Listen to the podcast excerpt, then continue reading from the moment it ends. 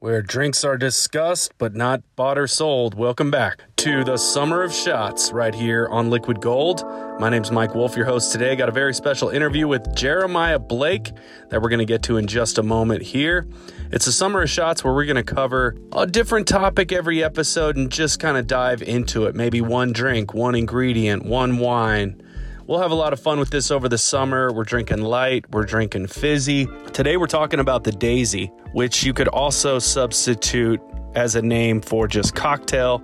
The Daisy was the precursor to the margarita, and you could argue maybe the most important creation of the early cocktail era going back to the 1850s, 60s, 70s. So look forward to getting into all that. Jeremiah has one of the more famous daisies that I've ever uh, drank or made. It was kind of a smash hit in Nashville and was in Imbibe magazine going back to about 2011, 2012. So it's going to be great talking to him. I want to get the word out and help me spread the word. I'm here in Denver, Colorado. I'll be doing a virtual event with Tattered Cover Bookstore. So you can check out this event wherever you are. Head to tatteredcover.com. Go over to the events and you will find it. It is Saturday, June 12th, tomorrow. We're taping this on Friday, June 11th. This is Saturday, June 12th, 2 p.m. Mountain Standard Time. Now, let's see, that would be 3 o'clock in Nashville and something like 2 a.m. in Warsaw, Poland. So, really hope anyone who listens to this show all over the world please tune in, check it out. It's super easy. You just have to enter your email. You'll be given a link for the event. That's it. No charge. Gonna be fun talking summer drinks, talking vermouth, talking old fashions, giving some uh, little previews for the new book, Barenteened, which will be out July 20th on Turner Publishing. So, really excited for that. And Jeremiah, my guest today, is in the book and gives uh, an amazing recipe. So, we'll get to all that. And this event for Tattered Cover is all about garden to glass, grow your drinks from the ground up. The book tour that never was. Uh, the book tour that was interrupted for the pandemic. So I'll be doing some events for that all summer and fall, and uh, lots to come as always on Liquid Gold. Let's turn it over to our interview with Jeremiah Blake. All right, it's a very special double shot episode of Shots today. It's the Summer of Shots Part 2. We did it last year. It's a good time to take one idea, one drink, one shot, talk about it, Today we've got two things we're going to talk about with a legend of Nashville bartending. He, for a long time, four years, um, he spent establishing the bar program at the Holland House, a very forward thinking cocktail bar here in East Nashville. Then he was at the Green Hour doing absinthe drinks and super creative cocktails and creating a whole experience there at the Green Hour in Germantown. Then moved on later to the Bastion Little Bar, the incredible, uh, real craft focused wing of Bastion the restaurant over there in Wedgewood, Houston. I'm talking about Jeremiah Blake finally on the program. We were able to do it, even though he's a Lakers fan. How you doing tonight, bud? Man, I'm doing awesome. Thanks for having me. Lots to talk about tonight. We're not going to be, you know, but we've got the Daisy on the docket. We're going to talk about the Daisy, the origin of that idea, the origin of that drink. Uh, Jeremiah had a really famous Daisy back at the Holland House called the Daisy If You Do. This was a drink that was legendary, was in Imbibe magazine going back, what, about 10, 11 years or so? Um, yeah, 2011, I think. It's amazing. Um, so we're going to get into the Daisy a little bit and also another shot. And this is just a fun one to pass along to the listener.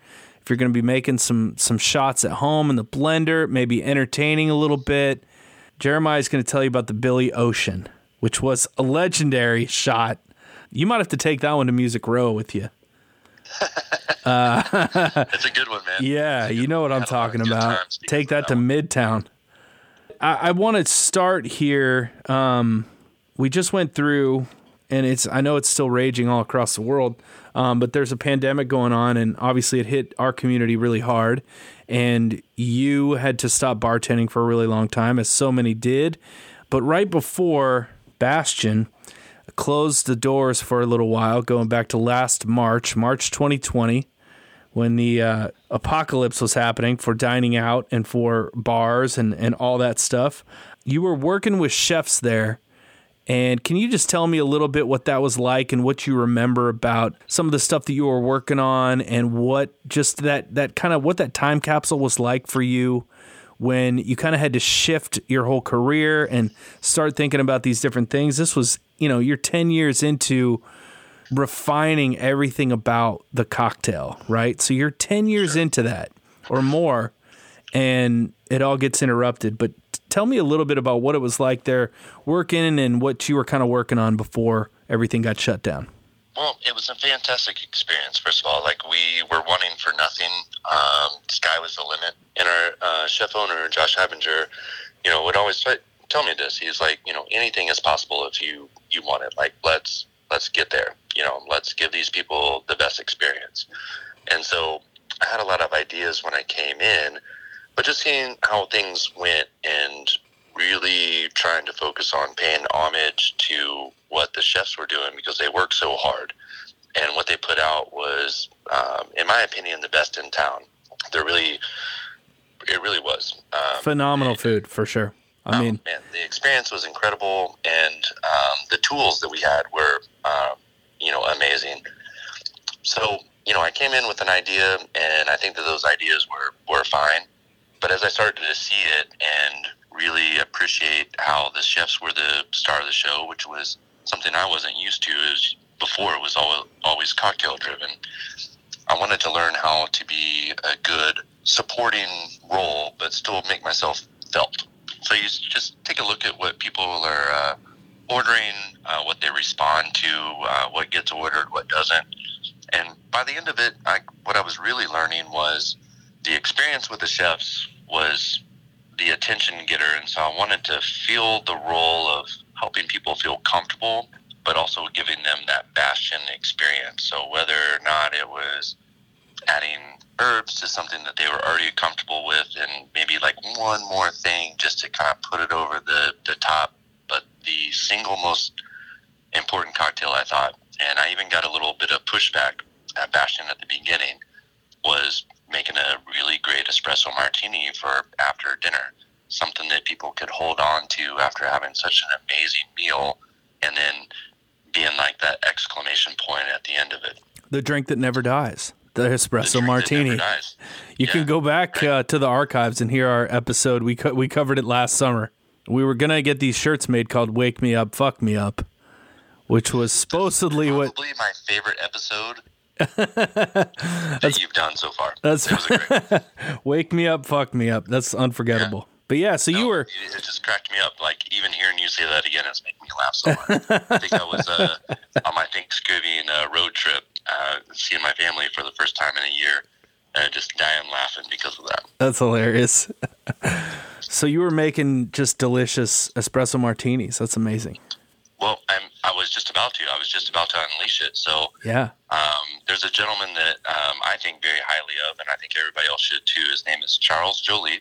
Um, he won the um, Diageo's uh, world class competition, and uh, he's always doing these amazing things. Um, I want to say it's at the Gram, uh, the Oscars, and um, he had a thing where he was doing this espresso, uh, like a cold brew, uh, with Guinness as a beer, and I had never thought of that. Mm. Right? And that was so amazing to me. And we had all the ingredients, and we have amazing coffee at Bastion. So what I was working on right before we closed up was doing this uh, cold brew with Guinness, trying to figure out the right ratio with that and then uh, we had kind of collaborated on a salted vanilla syrup using lactose to get that cream element mm. in there uh, without the dairy, and then really kind of making the spirit up to the guest. And um, with the the salt and the cold brew, um, doing all the classic ingredients, like it was probably going to be the second best uh, espresso martini in town. Like I felt really good about it. Mm. Unfortunately, I never got to put it on the list. However, the first one that I think is the best in town, and you definitely have to go by and try this one, is at Americano Lounge, mm. which is right next door to Bastion. I also made that one and helped them put that together. But the oh, key oh, yeah. to that one is their espresso is the best in town. It's hands down. They do a longer rest, so you get a lot more of the oils from the espresso in there. They're also doing the vanilla syrup um, in there that I helped them put together, and it is it is easily the best in town. And I was certainly aiming for uh, you know trying to be one B on that uh, best of list. That's awesome. Yeah, it's it's fantastic, man.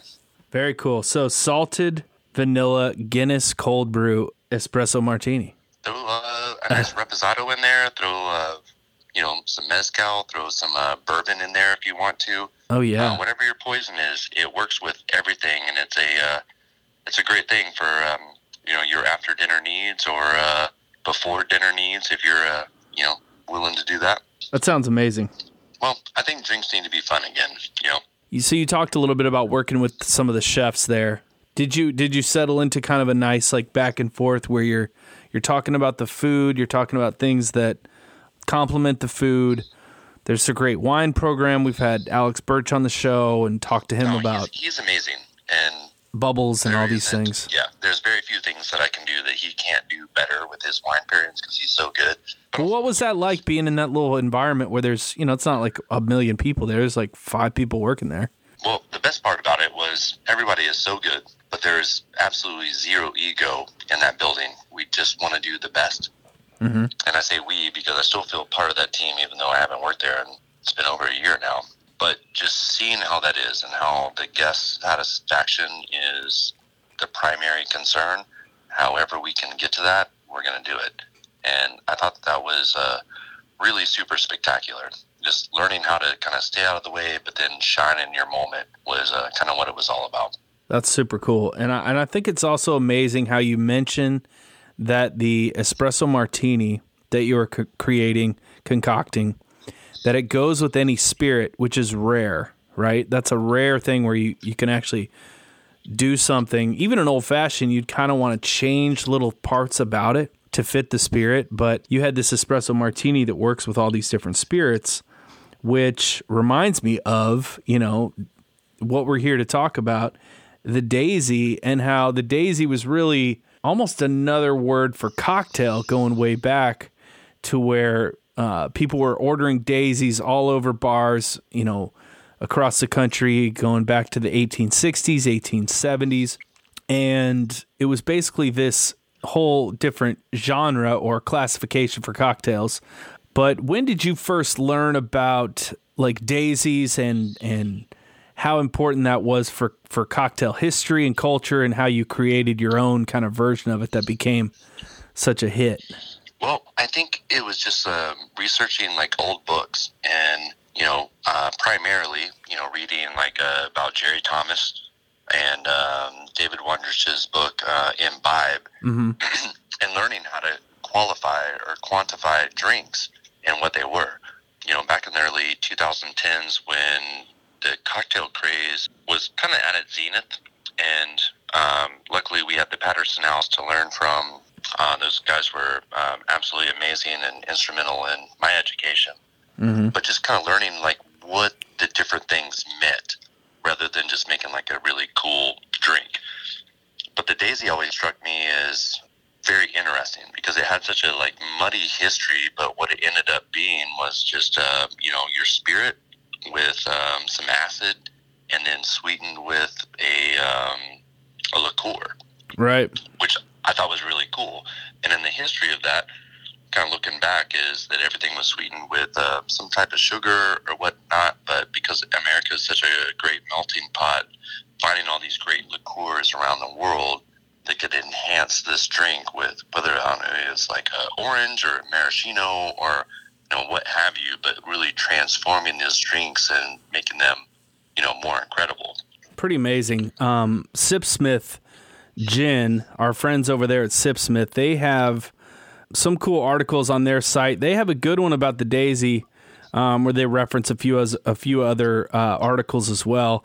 Check that out if you want to hear, if you want to see some uh, some cool history of the Daisy. But basically, one thing I thought was cool that I don't remember reading, I probably read it at some point years ago, but that the Daisy um, originates from slang and is uh, from the same kind of dialect that doozy came from. Like a daisy was like something really amazing, extraordinary. Like whoa, that's a doozy. Um, back then, you know, they talked a little bit different and they called it a daisy. Um, so that became kind of a way to do a really amazing cocktail. Like, I want something special, make mine a daisy, you know, where it's not just maybe an old fashioned. Um, right. And then there was a book. This comes from uh, Difford's Guide, talks about the book going back to 1866, uh, was the first written reference.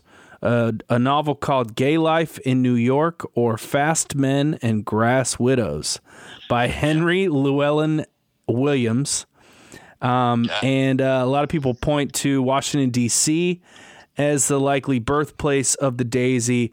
But uh, as you mentioned, Jerry Thomas, his book, How to Mix Drinks, published in 1876, uh, really made the Daisy more well known and, and something that all bars across the country kind of had to do. Was, it was either a gin Daisy, a brandy Daisy, a whiskey Daisy. And so there's a million different ways to do this. And obviously, the Daisy led to what is now the most famous Daisy, the margarita. Uh, yeah. And people were basically using, you know, between that period of the 1860s to 1930s, it's basically grenadine, you know, uh, some sugar and curacao. People are lose, using different, uh, maybe seasonal, like fruit liqueurs that are available regionally. Tell me about your daisy because your daisy's kind of a whiskey daisy, the daisy if you do, but uh, it had such a nice both delicious and complexity to it. So you got to tell us about your famous daisy. Back in the day at Holland House, uh, we were really trying to push it. We were trying to get, trying to figure out any way we could to get people to come across the river. And and when we first opened up, people were hesitant to come to the east side. It was still uh, a little rough around the edges. Mm-hmm. Is a nice way to put it. and we had the daisy on the menu, and it wasn't a bartender favorite. So one of my favorite come together moments with a crew and kind of inform me of how to put together a cocktail list from that moment on, to be honest, was we looked at it and we were like, what can we do better? You know? So we sat there and we absolutely broke down this drink. And um, I really wish that I could remember the original spec so that we could kind of laugh about what we changed about it. But all of us were very much into learning and we were very much into these different rare spirits and also how to make like a really cool drink. Mm-hmm. So in that meeting, what we ended up coming up with was a daisy is just going to be like, just to break it down, like what we were doing was just taking bourbon, we were taking citrus, and really using Benedictine as our sweetener mm. uh, to make a classic daisy.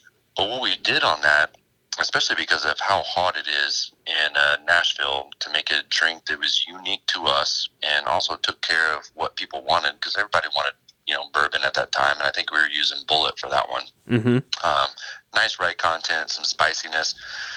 But what we did was kind of combine a lot of ideas that we were all learning at the time, and so uh, we muddled some fruit.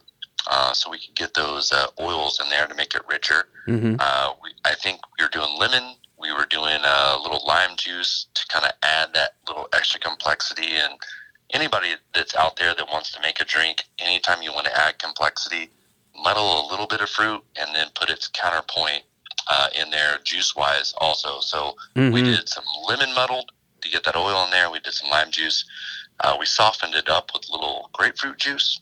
Um, we used Benedictine and then uh, just a little agave to get that uh, fat content in there to make sure that all the flavors had room to grow and expand. And um, that's that's what it was. And uh, we did that, and we felt really good about it. But everybody at the meeting was so in love with the Amaro, and we wanted a bitter component mm-hmm. into that. And that's right about the time that Nashville was starting to expand its Amaro market. And we had this beautiful thing, which is still one of my favorites to this day, Amaro CioCiaro. Right. Um, bright citrus notes, got those cola notes, got all that. So we made the drink, and then we would just sink a little bit of that uh, amaro in it at the end, and you got that nice band of dark at the bottom.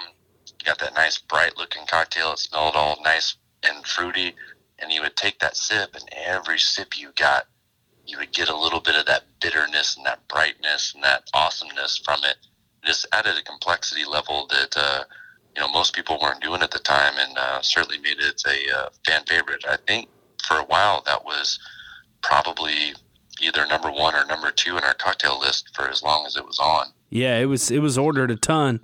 I can remember, and uh, I think one of the cool things about that is how you're bridging together all these different affinities of flavor and different like spirits and liqueurs that are very different, like bourbon, Benedictine, Amaro, but they all make a ton of sense together when you've got all that citrus and um, the sweetness of the Benedictine, marrying that with the spice of the bourbon, just everything together. It's like this uh, perfect, it's like a perfume that is all these different elements that make sense once you smell it or drink it. No, hundred percent, man. I, I mean, uh, like, and deep in quarantine, I I went through the process of making all those things, and I was like, man, this is a good drink when it's made right. Uh, also, a real, you know, pain in the butt, to be honest with you, but um, completely worth it when you put everything together. It just a, is a magical combination. Yeah, well, it's uh, was that something that during the the quarantine that you were kind of surprised about? Um, definitely, it was for me, and you know that's a lot of what I talk about in the in the new book, which I'm I'm thrilled to have you in there in the book in Barenteened, Lost Spring, as as as it was called as the ebook. Um, so thank you for doing that, and thank you for being a part of that. But that was that oh, something that kind of surprised you um, in that period that you were like at home making you know making some amazing drinks because that's not something that bartenders like us necessarily do at home. Yeah, I don't. I, I you know? hate doing dishes. So anything that adds extra dishes, like that's not my thing. But what I loved about quarantine is it made me really go back and think about things. Where like being in the bar world and like trying to come up with new stuff, like you're just on to the next thing constantly. Like you put mm-hmm. on a list, and then you're kind of over it because you've already done it for like a month before you release it to the public. So you make a few of them, people like it, and then you're thinking about the next menu. Yeah. But that was one that stuck with me, and I'd had a lot of people ask me about it, and I was like, man, it'd be fun to kind of think about like how would I do this, you know, ten years later? Like, would I? Is there steps that I would shorten? And I tried, and honestly, like just the way that we used to do it was the hands down the best way, and it's it's a bunch of steps, but it's just delicious and um, it looks great in the glass when you uh, present it, and it's something that uh, I've had a lot of people request over the years, and even hit me up, just be like, "How can I make this at that at home?" You know? Yeah. Well, I think the essence of what a lot of you're saying on that too is like, it's hard to say it in just a recipe necessarily. I guess that's that's part of the reason podcasts are nice because um, you can really get to the you can really talk about the details of things, the essence of things. But basically, what you're saying is that muddling those lemon quarters is such a big difference than just adding lemon juice. And that's the thing of like, you kind of have to tell someone, like, yeah, hey, you got to try it. It makes a huge difference. And it's one of those things, once you do it and you try it, maybe either you try making it at home or you go to a bar and they do it for you.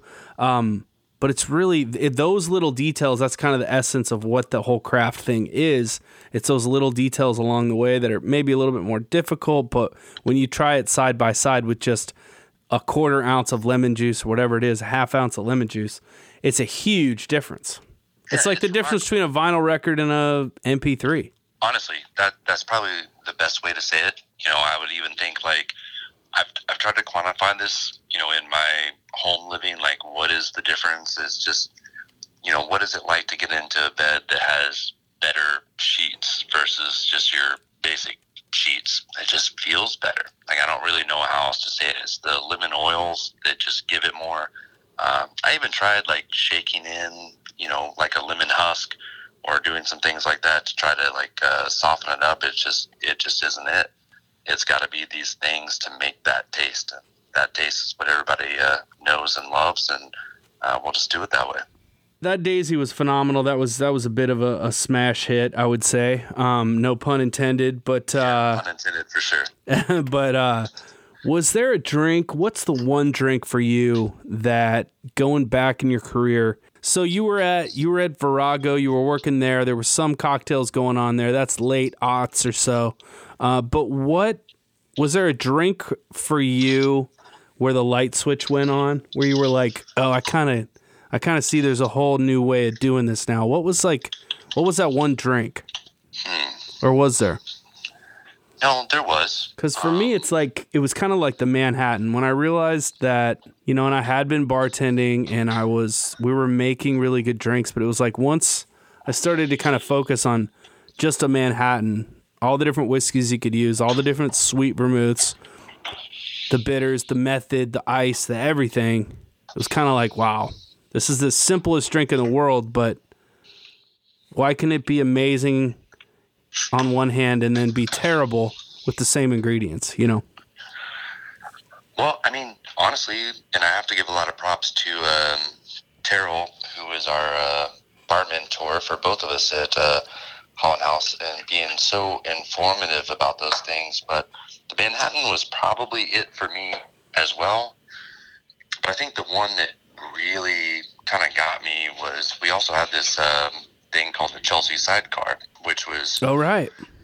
just kind of taking the that idea of having a gin sour and uh, what you could do to it, and then realizing that that was kind of the backbone of just about every cocktail that's out there. Like besides the old fashioned and the Manhattan, like what we were talking about, like we can get into Boulevardiers and we can get into Negronis and all that, but that Chelsea sidecar and just being able to change the flavors up just so slightly, and all we did was add lavender to it, but Yeah, and go through that drink one more time, or go through that drink uh, just so people kind of remember what it was, because um, that one was another one that was super popular. We made a lot of. basically um, what it was and at the time that we were putting it out was we were taking uh, a lavender essence that we were making just kind of like a tincture to kind of give it a little spike of that flavor. Uh, just gin lemon sugar. Uh, we were certainly doing a, a sugar rim to kind of enhance the fat a little bit get that sweetness in there and a little uh, lavender essence on uh, the glass um, which I always thought was a great touch, just to get those aromatics in there, and just a dash of bitters, just to kind of bring everything home. But I still remember the day that I understood that the Chelsea sidecar was really just a, a Tom Collins, just without the soda, and how that just opened the door for me flavor wise and understanding like what cocktails were and how they worked and how to maximize those flavor potentials. Well, and you're basically talking about a daisy to bring it full circle because um, if you add, you know, you add a few bubbles to it, and uh, you've got that daisy. Most of those early daisies had soda. Once they kind of got out of the shaved ice era, of the daisy, which um, I should mention, I was going to mention that earlier, but that was a big Jerry Thomas thing. And I think to blow people's minds, you could do a Sonic Daisy where you just go to Sonic, you get the ice, get get uh get some soda on the side of it, maybe one of the I don't know, one of those like blue or red sodas that Sonic has. And if you squeezed a bunch of citrus in there to to freshen that up and then added some spirit, you'd kind of have like this summer crusher. that's pretty much what it is. Just like a, you know, even if you said cherry limeade, but you use gin and maraschino, but then you just use the limeade at the daisy. Yeah. And in those early days, um, there was a lot of, does it have soda? Is it not soda? And some of the stuff that uh, I had to brush up on just to remember. And it's very important, I think, to remember time periods and what was happening so you can be a little bit more informative about the actual drink and make sure that you're being correct. Mhm. Is it was soda at the beginning, and that seemed to make a switch to a liqueur. And I kind of feel like that what you were saying at the beginning it's a daisy or it's a doozy, hmm um, the soda was kind of a phenomenon, but then Yeah. it really became about the liqueurs that were available. And you know, times happened a little bit slower back then, and so getting a a curacao, like how many people had access to oranges? Like that had to be a flavor that blew your mind, you know, or like a cherry liqueur, whatever it is that you you are going to use for that daisy. But just really making that drink, like you said, a doozy. Yeah. Wow. Pretty amazing um, that they were drinking. You know, I'm sure there were some shit drinks back then. They were also drinking really well when you take into account that um, they were doing all the cobblers and all the crushed ice, and then there was like crushed ice, there was cracked ice, there was shaved ice. Um, I mean, there was a lot of fucking adult snow cone action going on. That's what I think people. Yeah. It's like they might have been twirling mustaches and saying weird shit like, "That's a doozy, uh, hanky panky," um, but they were crushing some adult snow cones. Screens built into them, so you know Yeah. you don't have to get too fancy about it. But yeah, like I just think like the flavor profiles would you know absolutely blow your mind if you're not uh, if you hadn't been exposed to them, and most people hadn't been, and even having ice in all of its various phases, like uh, or um, platforms, like what you were saying is just having ice was amazing. You know. Yeah, yeah, had to be a special time. Well, let's let's talk about. Uh, it's summertime. It's hot, and you have one of the great summertime shots, the Billy Ocean. So let's talk about what is the Billy Ocean. How did it come about? Oh man. so the Billy Ocean, the Billy Ocean kind of came about, and I hope I'm remembering this correctly. So there was only a handful of us at uh, Holland House at this time, and uh, it was a highly creative period. Anything went. We're all learning. We had built our own pretty solid uh, orgeat, which I've added a little bit to um, over the years, but it was pretty damn good. Yeah, it Um, was. especially considering like your store bought stuff. Like I still can't do store bought uh, because of how well we were taught to uh, kind of make our own, and it just makes such a difference. But we were experimenting with a lot of things, and uh, uh, the pharmacy was about to open up, and so we were um, in that process of kind of experimenting with things that could go with them and a, a lot of the acid phosphates there. So we had um, these great lemon and lime phosphates that we were experimenting with for the pharmacy, and uh, we were working with passion fruit a lot in those days. We Hmm. had a ton of orgeat.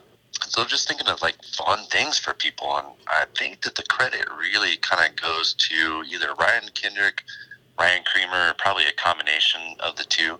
Uh, those guys were great at uh, figuring out what people wanted hmm uh, where we were all trying to build the, the bar program, but they were like really great at filling in the gaps and doing things that uh, maybe we were being a little too nerdy about and forgetting about the customer experience, trying to uh, give them this whole other experience.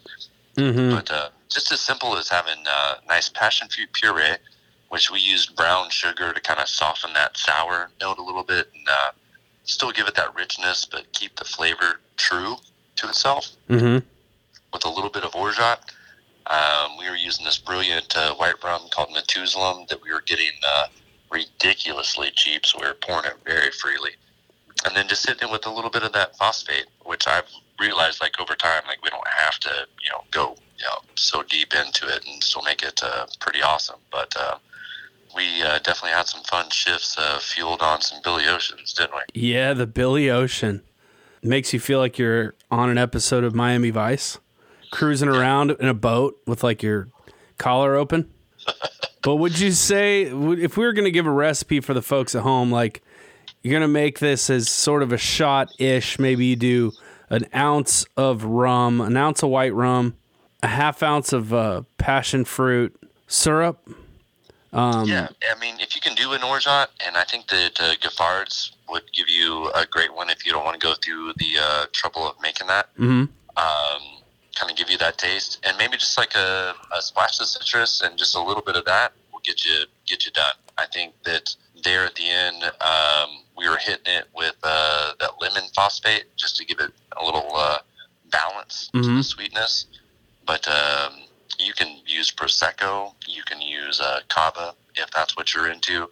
The core of it is really just getting that base spirit in there, the passion fruit, some orgeat, and a nice little uh, citrus love on the end. Even if uh, you're just doing a little uh, squeeze to finish on top of that soda, it'll still uh, it'll still hit you just right. Yeah, I mean, people could even use like a just a simple uh, sparkling water, like a flavored Mhm. sparkling water, bubbly or something from the store. That would be great. Yeah, I, honestly, I think that the grapefruit or the lime Topo Chico would be a, a really lovely addition to that. oh, that would be that'd be perfect. Which is, you know, here we are again. This is sort of another version of a daisy. So it's it's a kind of template that you really can't get away from um, nowadays in cocktails. Um, even though you don't, you just don't hear that word much anymore, the daisy.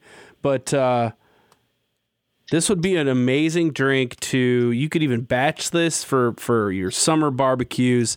Um, you could make it as a shot like we used to.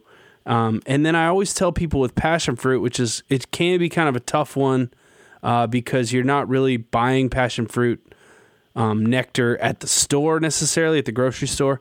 But I always tell people um, you can obviously buy the purees online or possibly Whole Foods or another kind of specialty store. But also Republic of Tea, um, they and their teas are pretty widely available. They make a papaya passion fruit tea that you can easily get that passion fruit flavor into something without having to go through the process of either making a puree, getting a puree. Um, so I always point to people towards that Republic of Tea, their passion fruit tea. Um, not a sponsor or anything, but a really easy way to get passion fruit flavor into something you're making. Yeah, that that actually sounds fantastic, and then you're getting the tea in there too, which is going to add a little depth of flavor. Definitely. One of the things that I've learned with the tea is quadruple the amount of tea if you're making a syrup. Mm. Just quadruple that mm-hmm. because it's going to get diluted down in the tin, and you want to capture that flavor um, throughout. But if you'll go just four times the amount to the water that's needed, you'll get that flavor, and it'll come through in the cocktail for sure. Mm, that's great. That's a great little tip. So you are about to get back into bartending. Been doing all kinds of things the last year or so. What has it been like for you recently, just being back behind the bar, being out there among people? What's it been like for you? I think the main thing is just uh, the joy of getting back together. Personally, I've de-emphasized, you know, the complex cocktail and just kind of reveling in the fact that we're all back and uh, you know trying to get it started again. Like, there's a there's a lot of things that uh, we missed out on and a lot to catch up on and uh, just you know providing those fun drinks that uh, can help people kind of come together and uh, remember what it's like to have fun again. And um, to your point, and the whole point of the show is the Daisy is one of the best ones that I can think of. It's the easiest thing to make at home, and it's super enjoyable. It's this like huge canvas, you know. There's all these different things, and like now That's you have a mi- yeah now you have a million options for soda water, even. You know, like I was at the store tonight, like, uh, you know, wanted to have a daisy when we were starting off, and um, I just went with a real simple uh, mezcal Cointreau lime um, situation that hmm. was mm. um, extra lovely. Um, I still think that the ideal difference between modern drinking and um, back in those days and I'm not 100% sure that all of the, our ingredients are exactly the same, but just a little bit of fat mm. um, will carry a long ways, whether or not that's a, a simple syrup, just maybe a quarter ounce instead of, you know, just going straight on the spirit. But man, it, it really is uh, tough to get better than that. And you must be seeing um, kind of do you see a renewed, yeah, I don't want to, I don't want to, I don't want to lead the witness, but are you seeing, uh, a renewed kind of sense of joy in people that are out there drinking? Are you seeing kind of a are you seeing good vibes? Very good vibes. I mean, I think just people are just the most important thing right now is that people just want to reconnect, and um, I've always felt that the cocktail was a great thing to connect over, and so these days, what I'm seeing the most is like, let's just keep it simple. Let's make it delicious. Let's help people uh, remember what it's like to have uh, some social graces and uh, you know some uh, skills and being out in public, but um, also reminding people what um, the original joy of the cocktail was about, and it's really honestly about simple flavors, but a deliciously made product made by a skilled hand, and uh, giving support to the people that know how to do that, and uh, also that remember that uh, it's not just about uh, all the cool things that we know as mixologists or bartenders. Um, I hate the word mixologist, but I understand where that that comes from. But you know, making delicious, good bites for people and uh, helping them uh, reconnect and readjust because uh, the service industry isn't the only ones that have had a hard time getting back to uh, life as we know it. You know. Definitely. Well, I'm glad it's I'm glad it's happening. I'm glad you uh, you're you're back behind the stick and um, Thank you. keep us up to date uh, throughout the summer. We're, we're going to be having you back talking absinthe here in just a couple weeks. So we look Oh, forward to that. be Super fun. That'll be amazing. It'll be hot enough that we'll probably need that shaved ice. So I will bring the shaved ice. All right, I'm into it. I'll bring the recipes. That'll be a good Excellent. All right, man. Well, we will talk to you soon. And uh, thanks so much for coming on. It's the summer of shots, and now you've got the Billy Ocean and the Daisy in your arsenal. Thanks to Jeremiah Blake. Jeremiah, we'll talk to you in a few weeks. All right, man. I'm looking forward to it. Peace.